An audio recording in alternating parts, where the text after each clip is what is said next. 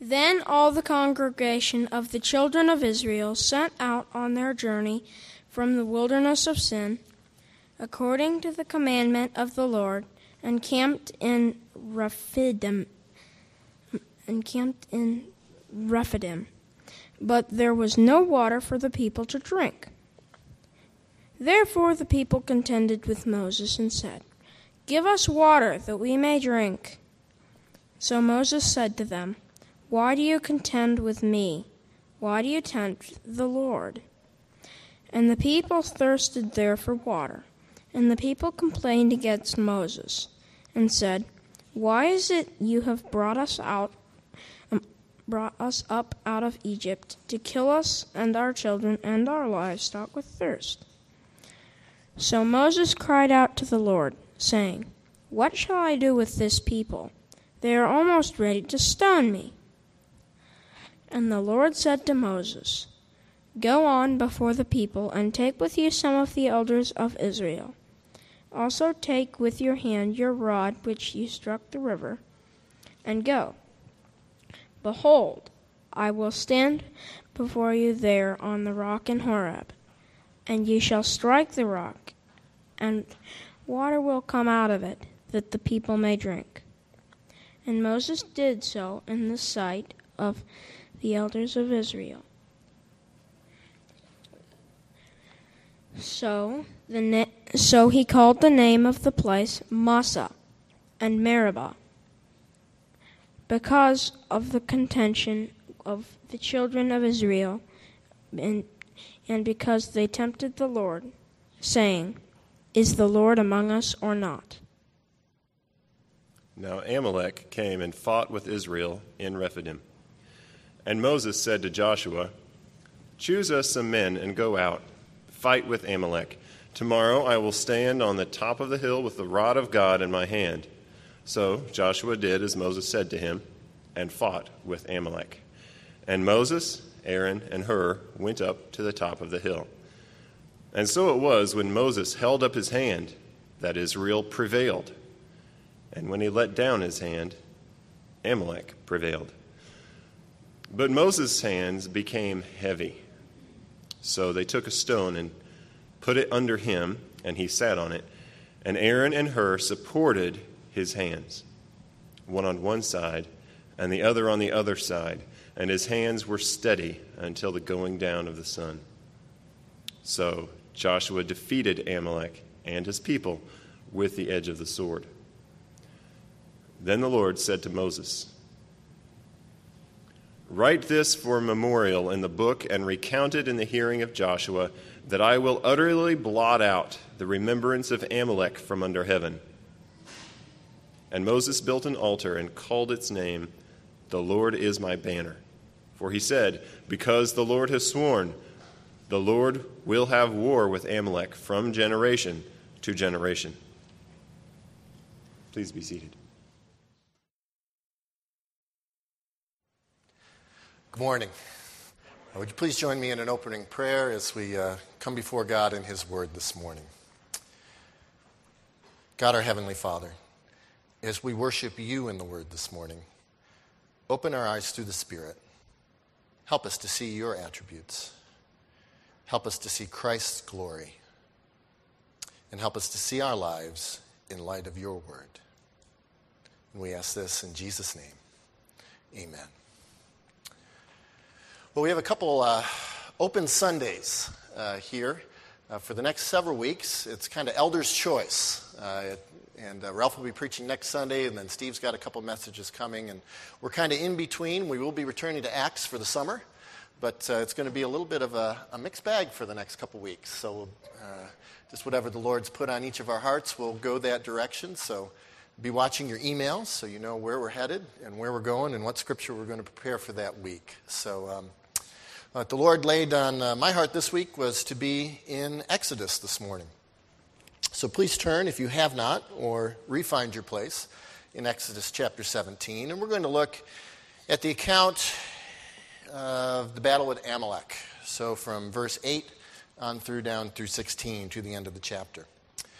Um, you know, Exodus is the second book of the Bible, right? And it's the account of what God did Right? We have the people of Israel moving here, but it really is an account of what God did to deliver his chosen people out of slavery. Right? In the beginning of Exodus, they begin, they are in Egypt, right? They are 440 years in bondage in Egypt. So that's where Exodus begins.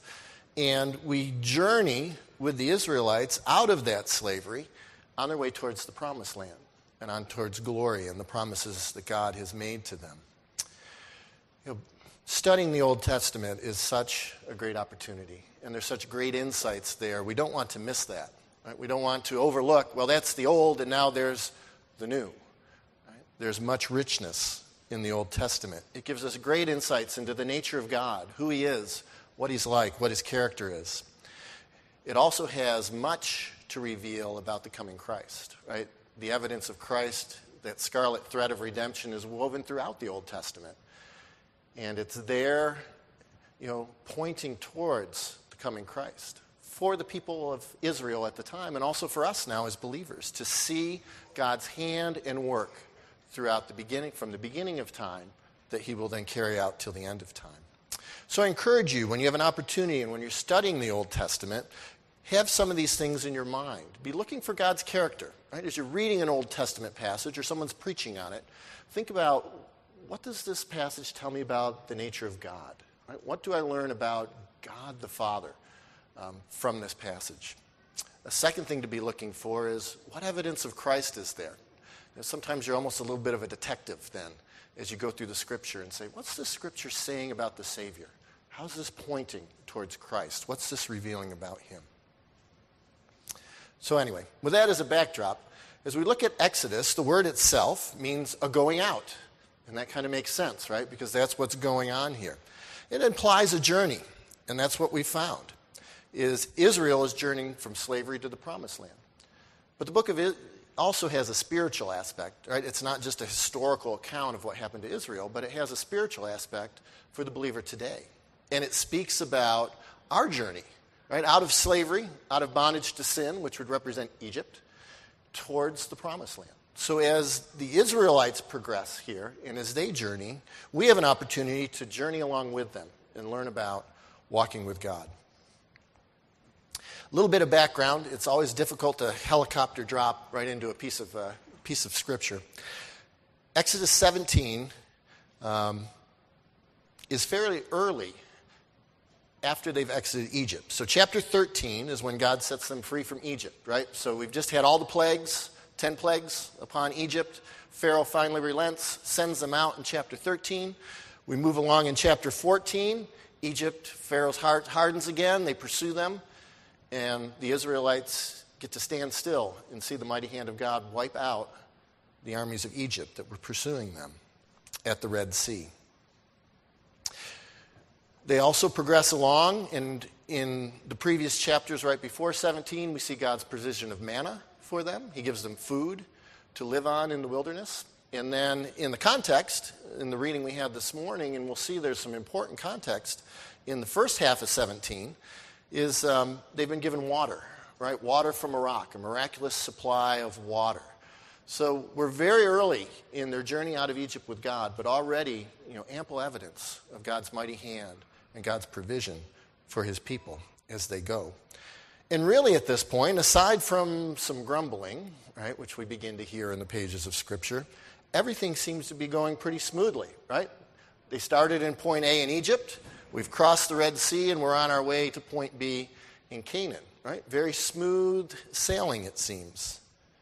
But wait, right? something strange happens here, doesn't it, in this smooth sailing? Or maybe we ask ourselves, is it really so strange? Because now they face some opposition. There's Amalek, there's a battle, there's difficulty, there's struggle, there might be fear, there might be concern. Their journey from slavery to Canaan is going to involve some God appointed lessons for them to learn. And you know, our journey from the slavery of sin to our ultimate rest in glory with Christ, we're going to face some obstacles, some battles, some opposition along the way as well. So, as believers, believers are journeying together on the way from slavery to a complete victory and glory in Christ, which will come when he returns. And we will have battles along the way. So, a way to kind of organize and set up um, how we're going to kind of parse out the particular scripture here. We're going to first look at the battle's foe. So, verses 8 and 9, we're going to look at the battle's foe. The second section, we're going to look at the battle's flow. Okay? In 10, uh, excuse me, chapters, yeah, chapter 17, verses 10 through 13. We'll look at the battle's flow. And then finally, we're going to look in 14 and 16 at the battle's fruit. Couldn't quite get it to rhyme. I had foe, flow, and fruit. So, but anyway, we'll look at how did the battle go? How does that sound? So, the battle's foe, the battle's flow, and the battle's fruit. And the overarching principle, I think if you could walk away with one thing while you're all alert here to write on a piece of paper, is God provides the means for lasting victory in the battles that enter our lives. Right? This all powerful God provides the means for lasting victory in the battles that enter our lives. So let's open and take a look at the foe to be conquered here. Verses 8 and 9. Then came Amalek and fought with Israel in Rephidim. And Moses said unto Joshua, Choose us out men and go out, fight with Amalek. Tomorrow I will stand on top of the hill with the rod of God in my hand. So, this foe, who are they? What are they doing? Why are they coming and fighting? Right? What's, what's the conflict all about? What's at the root here? So, first, it says, Then came Amalek. And that would sound like an individual, right? Amalek is a name, um, but actually it's referring to an entire nation called the Amalekites. So we'll see them throughout Scripture as well. Amalek is the, is the people group, and the Amalekites are the particular people. And these folks are descendants of Esau. Okay, they come from the line of Esau. Now, Esau's could be a familiar name um, to most of you and probably should. He was one of the twins born to Isaac and Rebekah. In fact, he was the firstborn, and then Jacob was the secondborn of those two twins. Okay, so that's kind of Esau's place in the scripture. And when we come across Esau or his descendants like Amalek or the Amalekites, there's another meaning. Right? They, they represent something. They, as a people group, represent a spiritual truth. And what they represent is one that would live for the flesh or what is seen in the world. Okay, so when you come across Esau or his descendants, as you're reading through the Old Testament, the parallel God's drawing here is one who is worldly or fleshly minded, okay, not minded about the things of God. Now, why would we say that about Esau? Well, it's evidenced probably most directly in the way he treated his birthright. I think this will probably be familiar to most. It's Genesis 25, 29 through 34. I'm going to read this from the Amplified Bible. It says Jacob was boiling a lentil stew one day, and Esau came from the field and was faint with hunger. Right? So here we have the two boys. We have Jacob and Esau, the two twins. They have a lot of competition going on, right? They, we've got all sorts of things going on that kind of puts them at odds with each other for, for quite a bit of their lives. So Jacob's here, he's cooking up some stew, and Esau's come in from a hunting expedition as he liked to do, and he was faint with hunger. He was very hungry. And Esau said to Jacob, I beg of you, let me have some of that red lentil stew to eat, for I am faint and famished. And Jacob answered, Jacob answered, Then sell me today your birthright, the right of the firstborn. And Esau said, See here. I'm at the point of death. What good can this birthright be to me? So Jacob said, Swear to me today that you are selling your birthright to me. And he swore it to Jacob, and he sold him his birthright. Then Jacob gave Esau bread and stew of lentils, and he ate and drank and rose up and went on his way. And then here's God's summary of what happened. Thus Esau scorned his birthright as beneath his notice. The birthright was a spiritual heritage of the Lord. It involved you know, goods eventually. You know, the, the elder got more of the goods of the father. But it also involved the blessing of Abraham. And it there was a very spiritual aspect in this family for this birthright. And we see that Esau, to satisfy hunger, it might have been strong hunger, right? You've all been hungry, right? You could understand he's very hungry and he comes out and he smells. I mean, he must have been really hungry because lentil stew is not necessarily my favorite. I've had some good ones, but you know, you know, lentil stew is, uh, is on his radar screen, and he's willing to set aside promises of God, blessings of God, a birthright that God would give him to meet his temporary, his current, his flesh felt needs. So when you see Esau in the Old Testament, it's speaking of a battle of the flesh. And that's what we've got here. The flesh is the foe being fought in this battle. We've been talking, 17 is fairly early in the Israelites' journey from the promised land. This is the first battle that they're called to fight. Right? The previous was God's hand all the way along the way, right? When they were at the Red Sea, did God say, Go kill the Egyptians? He said, No, stand still, right, and see the hand of the Lord. But this is different, right? This is the foe they need to fight. And you know, their flesh really is a foe they needed to fight at this point because what was going on previously about the manna and about the water? Grumble, grumble, grumble, grumble, grumble, grumble, grumble. Isn't that an evidence of the flesh? Right? They're saying, God, this isn't what I signed up for. I'm not getting well fed here. I'm not getting enough water. Boy, Egypt was really grand. You know, that grumbling and that complaining about one's lot, as they were doing here, is an evidence that that's being done in the flesh. So we also see that this is not the, the only time they're going to battle this foe. And you know, as believers, our flesh is a common and ever present enemy. Turn with me. Let's go to Romans 7 21 through 25. Romans 7 21 through 25. We're going to look at the believer now in our battle with the flesh. Are we so different from Israel?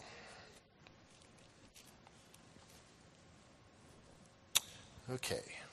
7, beginning in verse 21. I find then a law that when I would do good, evil is present within me. For I delight in the law of God after the inward man. But I see another law in my members, warring against the law of my mind and bringing me into captivity to the law of sin which is in my members. Oh, wretched man that I am, who shall deliver me from this body of this death? I thank God through Jesus Christ our Lord. So then, with the mind, I serve the law of God, but with the flesh, the law of sin.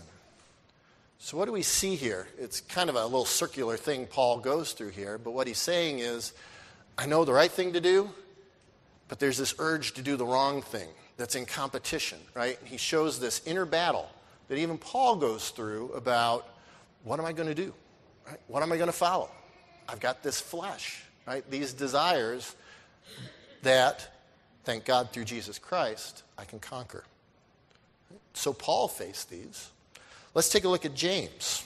James chapter 4, chapters 1 through 3. Turn on along, James 4, 1 through 3.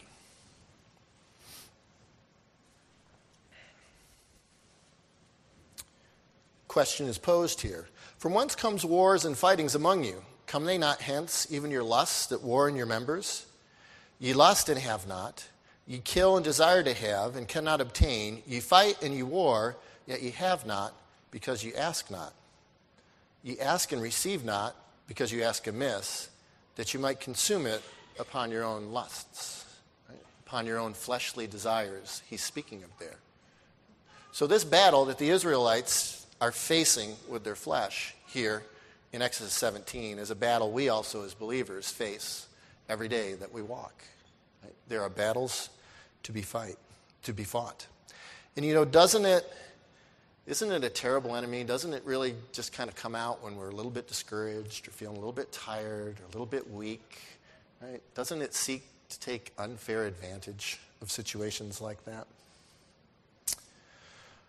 All right, so there's the foe. The second question we pose here as we come to the scripture is why fight? Right? Why a battle?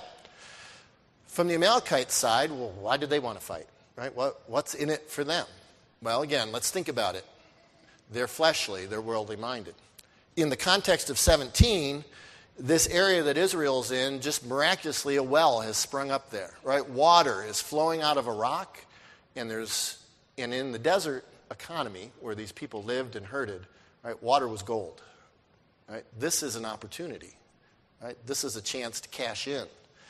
They didn't really own this land. This wasn't land that was normally part of their, their territory. They kind of passed through with their herds. You know, it was on the outskirts. So one of the possibilities is they just in the flesh said, we, we want that spring. We're going to go take it away from that rabble of slaves. Right? What, uh, who are they? Right? What claim do they have here? We, we've got an opportunity. You know, let's take it. Let's go for it. Or perhaps maybe they were fearful about this large group of people. Say, what, where did they come from? What's going on? You know, there was maybe a fear and a, self preservation and a self protection.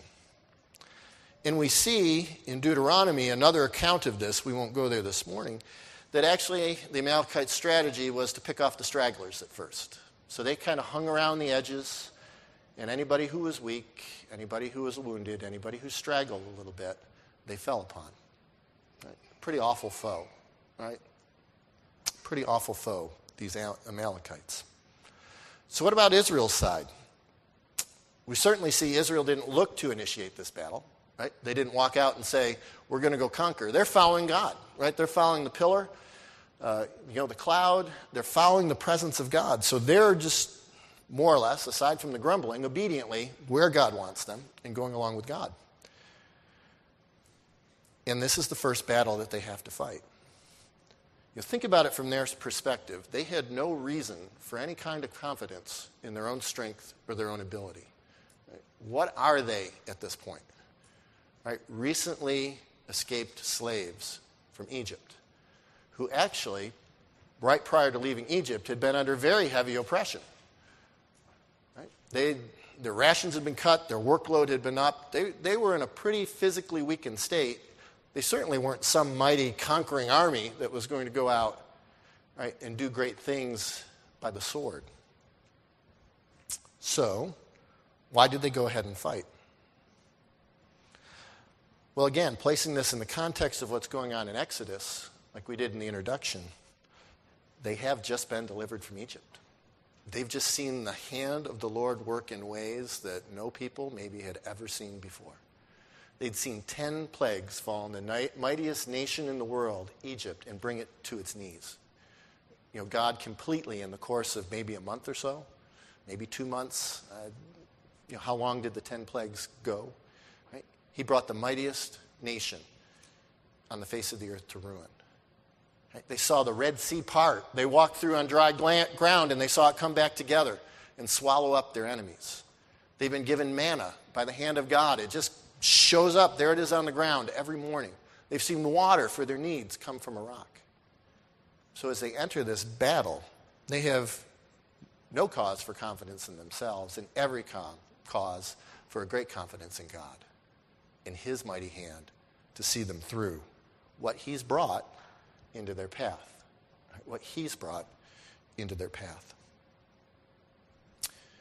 So, as we look at the foe, what I want to encourage you is battles will come into our lives. Battles will. Steve made reference to it even you know, in the opening this morning. We will face battles in our lives. This one happens to be with the flesh that we're going to look at this morning. And we need to be ready to engage in the battle and take God with us. We need to be ready, like Israel here, to engage in the battle and take God with us with our confidence anchored in Him. So, this morning, are you engaged in some type of battle? Maybe it is a battle with the flesh that you've been waging for some time now. What battle has God brought into your life? What battle are you facing? As you fight the battle, where's your confidence lie? Does it lie in yourself? Try a little harder. Pray a little more earnestly. Read a little more scripture. Those aren't bad things. But are you trusting in yourself in those things? Or is your confidence on God in the battle? The other question is maybe you're not engaged in a battle and you should be. Maybe there's a battle out there you need to be engaged in. There is a battle to be fought. There is an enemy. He's picking off the weaklings. He's gaining ground that isn't his in your life. Are you willing to engage in this battle because you're confident in God this morning? Will you take up the battle in the power and the confidence of God? Well, now we know who the foe is here in Exodus. And now we're going to look at how the battle went. What happened in the battle? So back to Exodus 17, if you're not back there already. We're going to read down 10 through 13. So Joshua did as Moses had said to him and fought with Amalek. And Moses, Aaron, and Hur went to the top of the hill. And it came to pass when Moses held up his hand that Israel prevailed.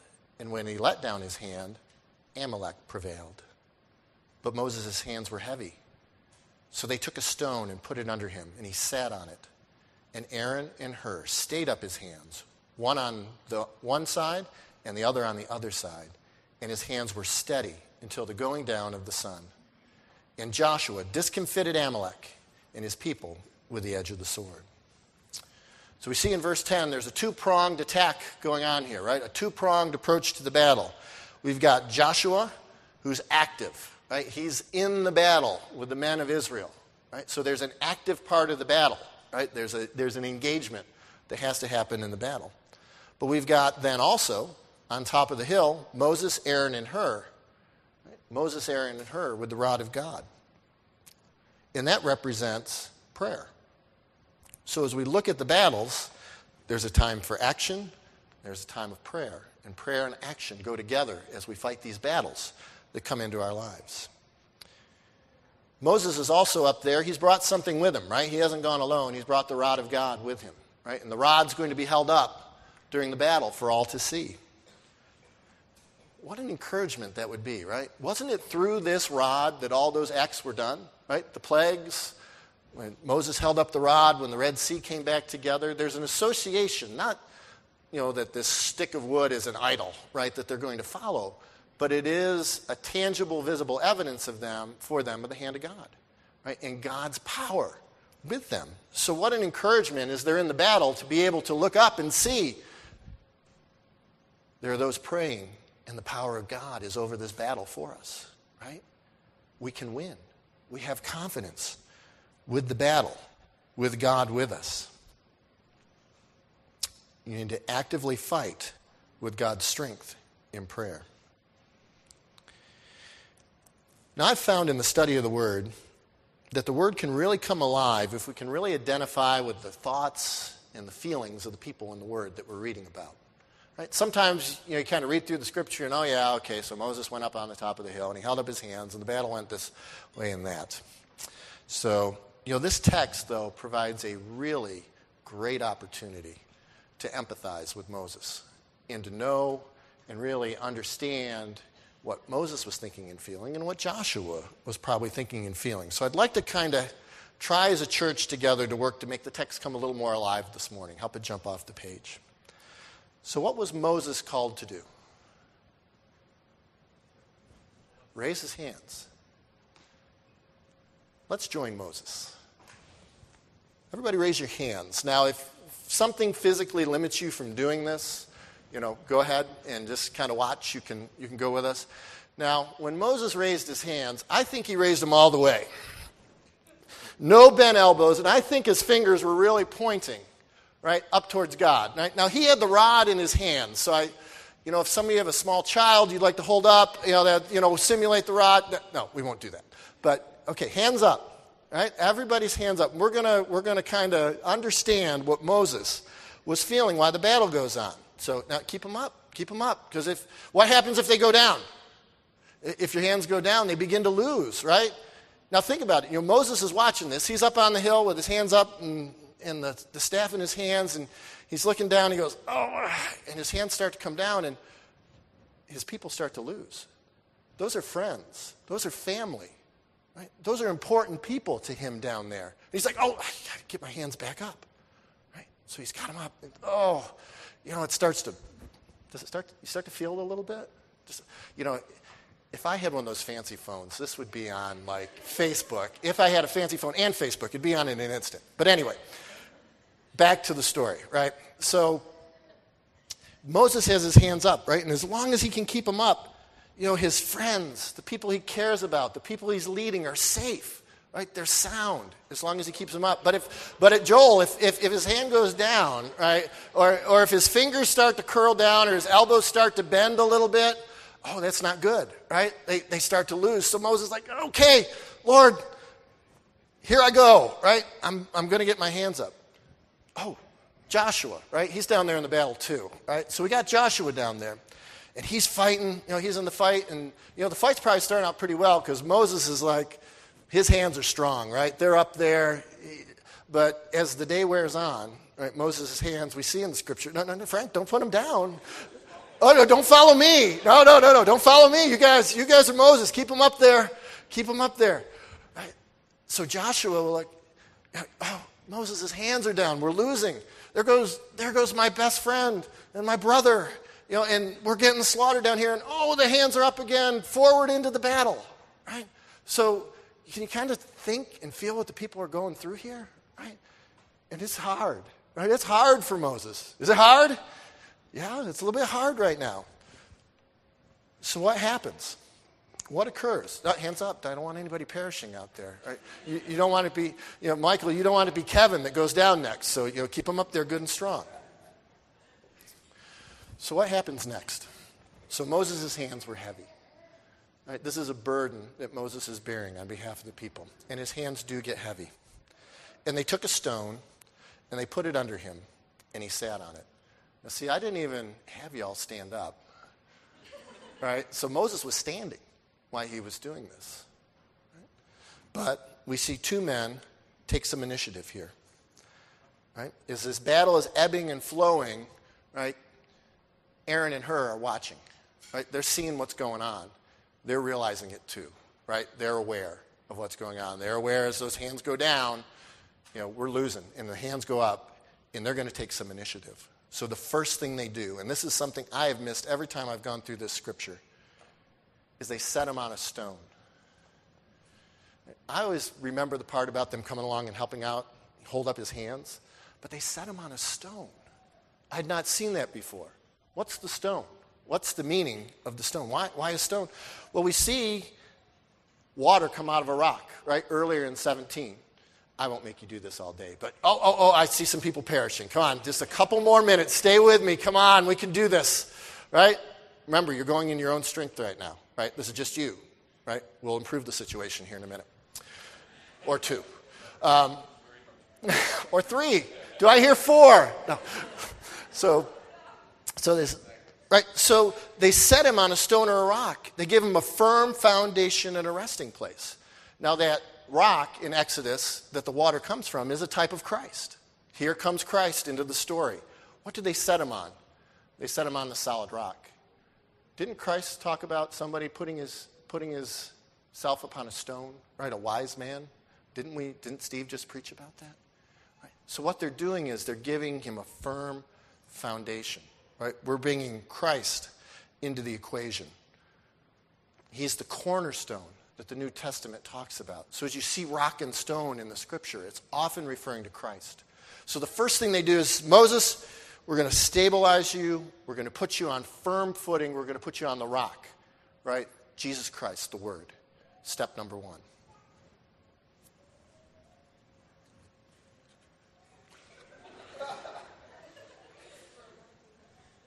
How we doing? It's wearisome, right? It, it, it really starts to burn in your shoulders. Uh, for me, it does. It really gets me right here. So, anyway, all right. So, what's the next thing they do? Right? What's the next thing they do? They see the battle for what it is, and they actively enter into the struggle and support Moses as the battle rages here. So, what I want you to do, right, the next thing they do is they actually physically get involved. Right? They come alongside and they help hold up Moses' hands. So kind of in and around, this doesn't have to be a highly organized thing. Yeah, in and around those sitting around you, somebody choose to keep your hands up, and a couple people choose just to put your arms on their arms and help hold their arms up. All right, so let's just kind of work as a team here a little bit.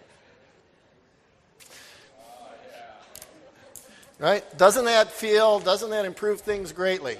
Right? To have a little support and a little help and someone come alongside. All right, let's go ahead and put your arms down. Thank you. You all very good to, uh, to come along with that. So thank you very much uh, for being willing to participate in that. But doesn't the scripture come alive the more we can identify with it?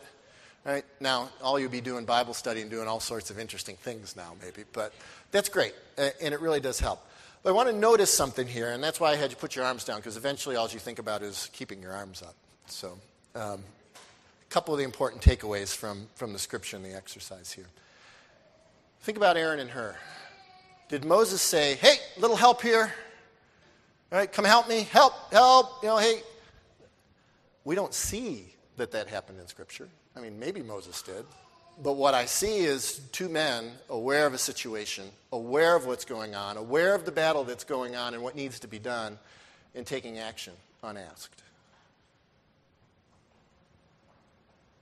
They step in, they see the battle for what it is, and they actively enter into the struggle and support Moses until the, while this battle rages. They add strength, they add support. They don't take away or remove it, right? Moses' task, what he was doing, did not change. Right? The battle did not instantaneously end. But they came alongside, lent their strength, what they could, to the cause that was at hand. Until the victory was won. Look at verse 13. In Joshua discomfited Amalek and his people with the edge of the sword. There was a complete and total victory at the end of the day that we see here. There's a great New Testament parallel to this. Let's turn to Galatians 6, 2 through 5. You know, we just such great agreement between the, the Old and the New Testament because it's the same God from beginning to end. And by and large, we're somewhat the same people from beginning to end. So, Galatians 2, or excuse me, Galatians 6, beginning in chapter 2. Galatians 6, beginning in verse 2. Am I like confusing everybody as much as myself at this point? Galatians 6, verse 2. All right. It says, Bear ye one another's burdens, and so fulfill the law of Christ. For if a man thinks himself to be something when he is nothing, he deceives himself. But let every man prove his own work, and then shall he have rejoicing in himself alone and not in another. For every man shall bear his own burden. Isn't that an interesting scripture? Because at the beginning it talks about bearing one another's burdens. And at the end of the scripture it talks about every man bearing his own burden. There's, God's got a plan and a design in the burdens that we bear. That we bear. And to learn what God wants us to learn, there is a bearing of the burden that each individual does so God can speak to us and teach us individually. But, church, it's not God's intent that we stand out there alone like the Lone Ranger right, until our arms just fall off and they fall down and there's defeat. There is an opportunity to come alongside and help bear those burdens together. The burden doesn't disappear but the help comes in the midst of the burden. So, out of this second section, I want to encourage you that battles are not won in our own strength. The battle is not won in our own strength. We need a firm foundation on God, on His Christ, on His Word. Right? We need a firm foundation, and we need the support and help of others. We need the support and help of others in the battle. Now, I ask this question knowing probably the answer for several. How are your spiritual arms this morning? Are they feeling pretty heavy? Have you been standing a long time with the burden that God's placed, fighting a battle that God's brought? Maybe you feel like the enemy is starting to gain some ground. Are you open to some help? Are you open to someone coming along, putting an arm on your arm? Not giving up the burden, not setting down what God's brought into your life, not passing the buck, but having real, true people come and help you.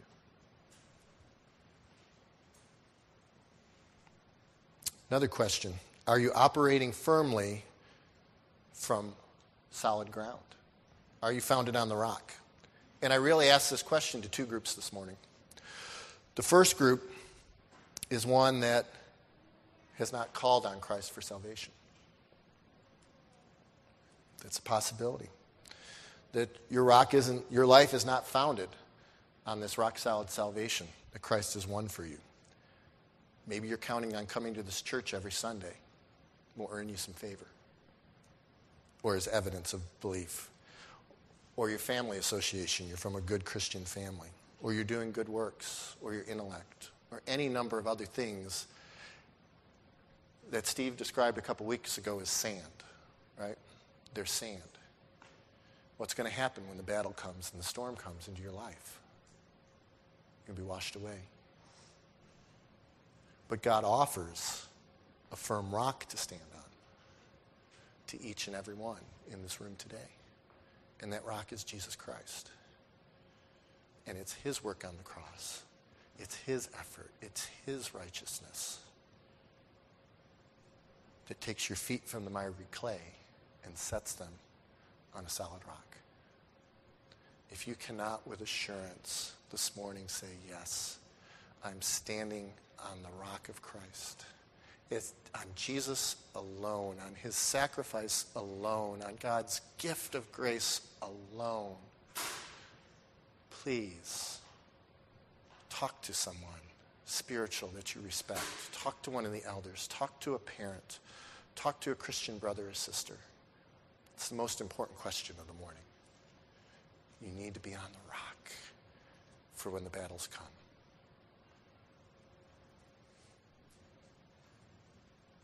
But there is a second group here this morning. There are those that stand on the rock, right, that have made that profession and placed their faith completely in Jesus Christ. So, how firmly are you rooted on the rock right now? Are you chasing other things? Are you about other things? Are you relying on other things? Are you not staying upon the rock?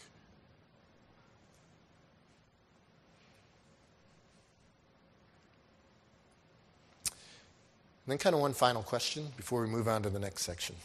Maybe you're not currently in a raging battle. Right? There were periods here we'll see Israel, they're not in a battle. Or maybe your arms aren't weary. Right? The, the burden in the battle you're fighting is your arms are not weary. So, whose arms do you need to go help hold up? Are you aware of weary arms around you? That's the first step. Are you prayerful before God, wondering where are some weary arms that I can go held up? That's normal part of being a Christian. Where are they? And will you go?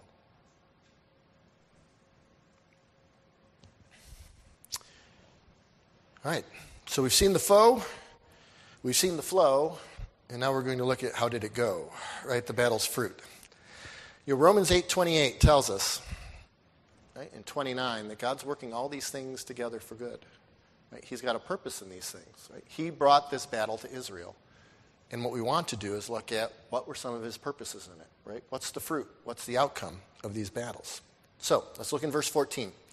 The Lord said unto Moses, Write this for a memorial in a book, and rehearse it in the ears of Joshua, for I will utterly put out the remembrance of Amalek from under heaven. So, first thing does is God commands Moses to write it down, right? So one of the fruits is a permanent record of this event for them moving forward. I had not known until I studied it this week. This is the first time in Scripture God tells Moses to write something down. This is the first thing. God says, write this down. Right? Write down an account of the battle. Write down the account of how we prevailed, how Israel prevailed over the enemy of the flesh. Write this down. It's like, it's like the beginning of Scripture right here. Right? Now, Moses, we believe, wrote the first five books.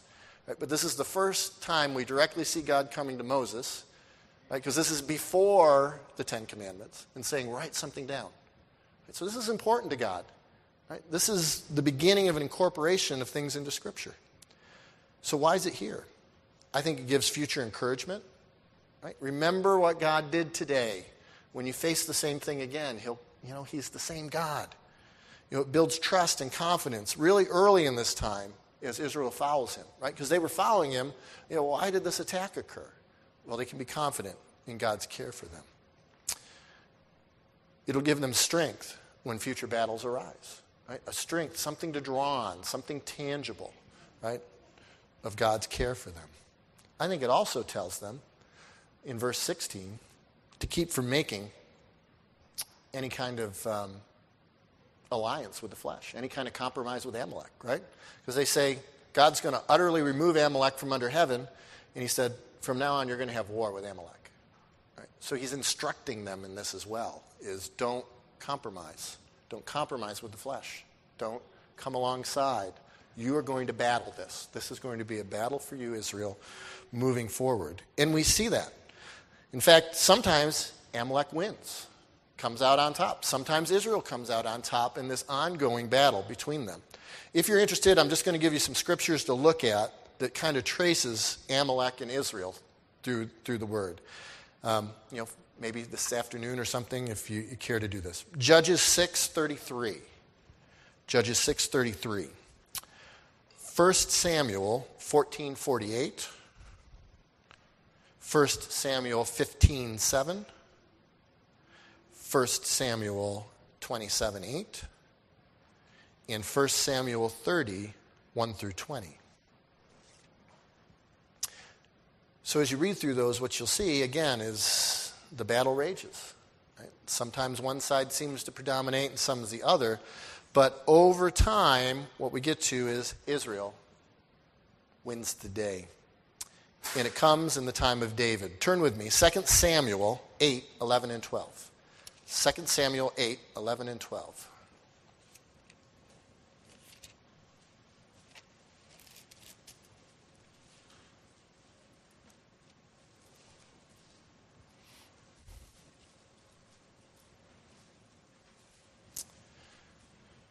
Okay, this speaking of David, which also King David did dedicate unto the Lord with the silver and the gold that he had dedicated of all the nations which he had subdued. Okay, so this is coming near the end of David's reign. He's collecting things for the temple, and these are the nations which David subdued of Syria, of Moab, of the children of Ammon, of the Philistines, and of Amalek. There's Amalek. Look closely. That's the last time you see Amalek in the pages of Scripture as a viable nation.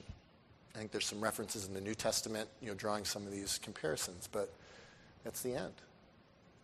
What God said was going to occur in verse 16 occurs. The Lord has sworn that the Lord will have war with Amalek from generation to generation. Then in 14, for I will utterly put out the remembrance of Amalek from under heaven.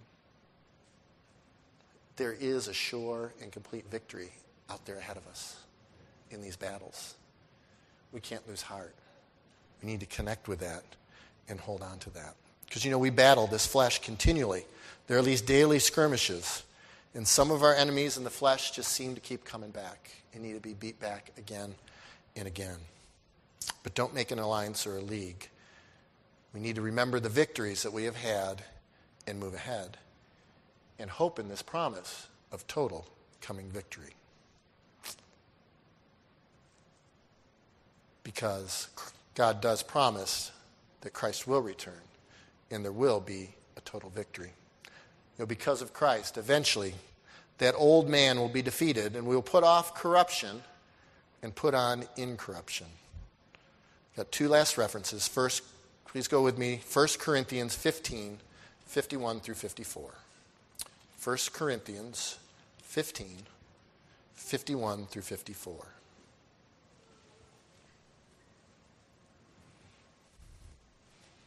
The speaking of the coming total victory over the flesh when Christ returns. The writer here says, Behold, I show you a mystery. We shall not all sleep, but we shall all be changed.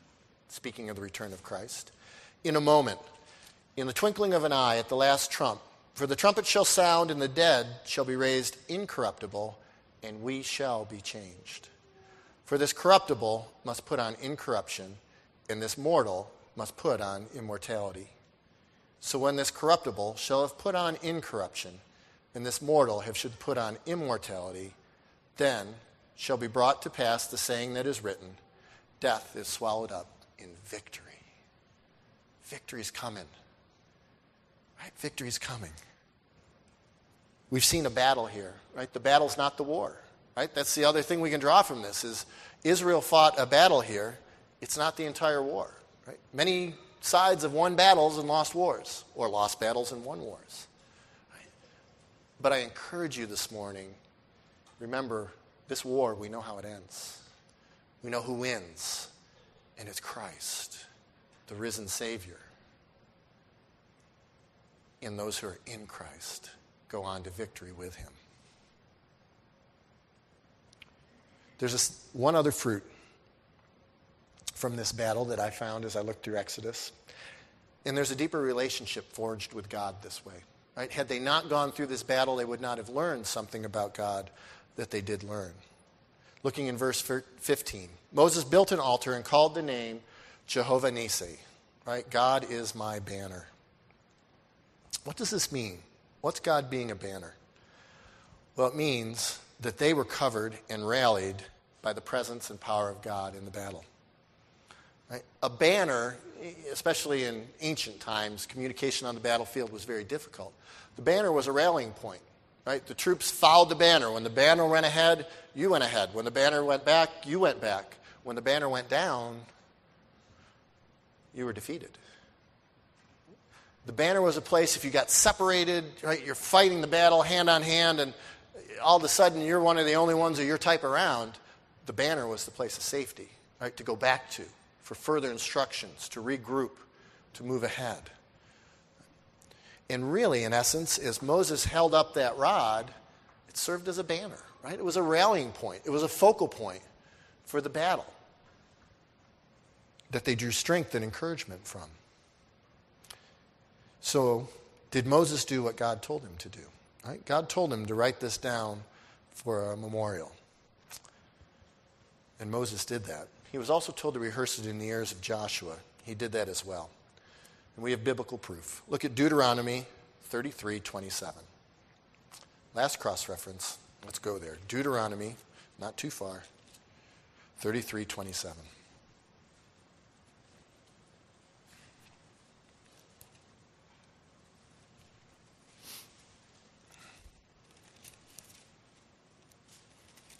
We're coming to the end of Deuteronomy. This is the end of Moses' life.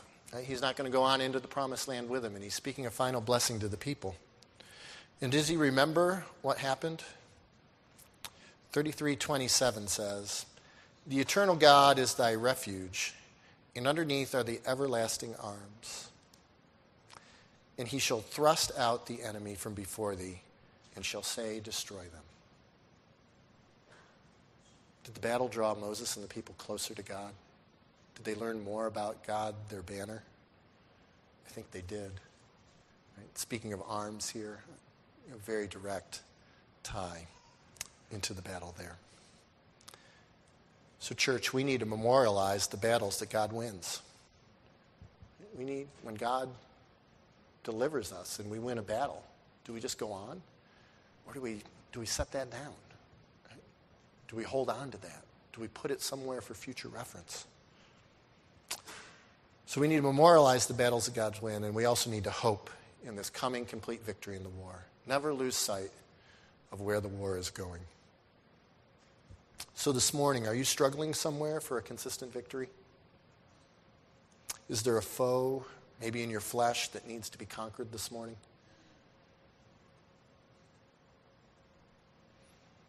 Are you marking the victories of God in your life and recalling those as you move ahead? Can you recount? Maybe to some at the tables this afternoon as we sit, some of the battles God's taken you through and brought you to victory.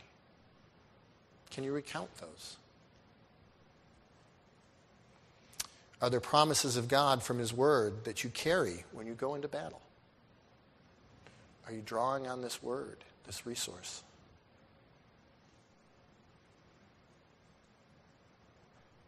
And is God your banner? Are you covered and rallied to the protection and the power of God when the battle comes? Is that the banner you rally to? There's a lot of banners out there. Steve's talked about this in other sermons, right? There's lots of other things that are waving out there saying, Come, right? This is where you'll get strength. This is where you'll get help. This is where you'll get protection. There's only one banner we should be rallying to, and that's the banner of God.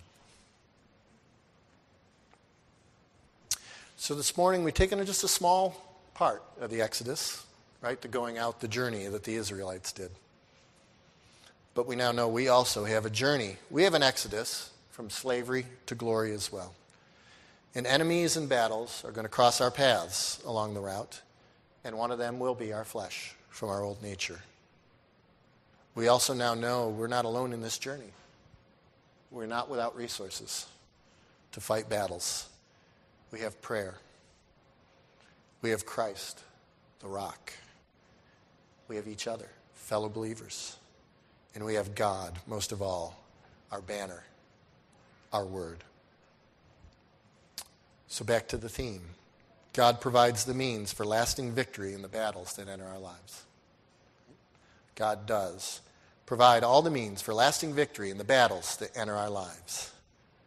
So let's go on and enter the battle in the power and the promises of God and not flee from the field and from the enemy. Yield no ground to our foe in the battle of life. God's word is a firm foundation. Prayer is an effective weapon, and fellow believers are welcome burden bearers as the battle flows around us. We rally to God's banner. We stay with Him until the battle is complete. And then He is praised and memorialized as our strong tower, as our banner, as our deliverer at the battle's finish. And we can repeat this pattern until the war's sure and final victory won by Jesus Christ is complete. Please pray with me. Heavenly Father, we praise you for providing lasting victory in the battles that we face. We thank you and look for Christ's ultimate total victory in the war. Father, we are more than conquerors in Christ. And Father, may you just be that banner that we rally to throughout the battles that you bring.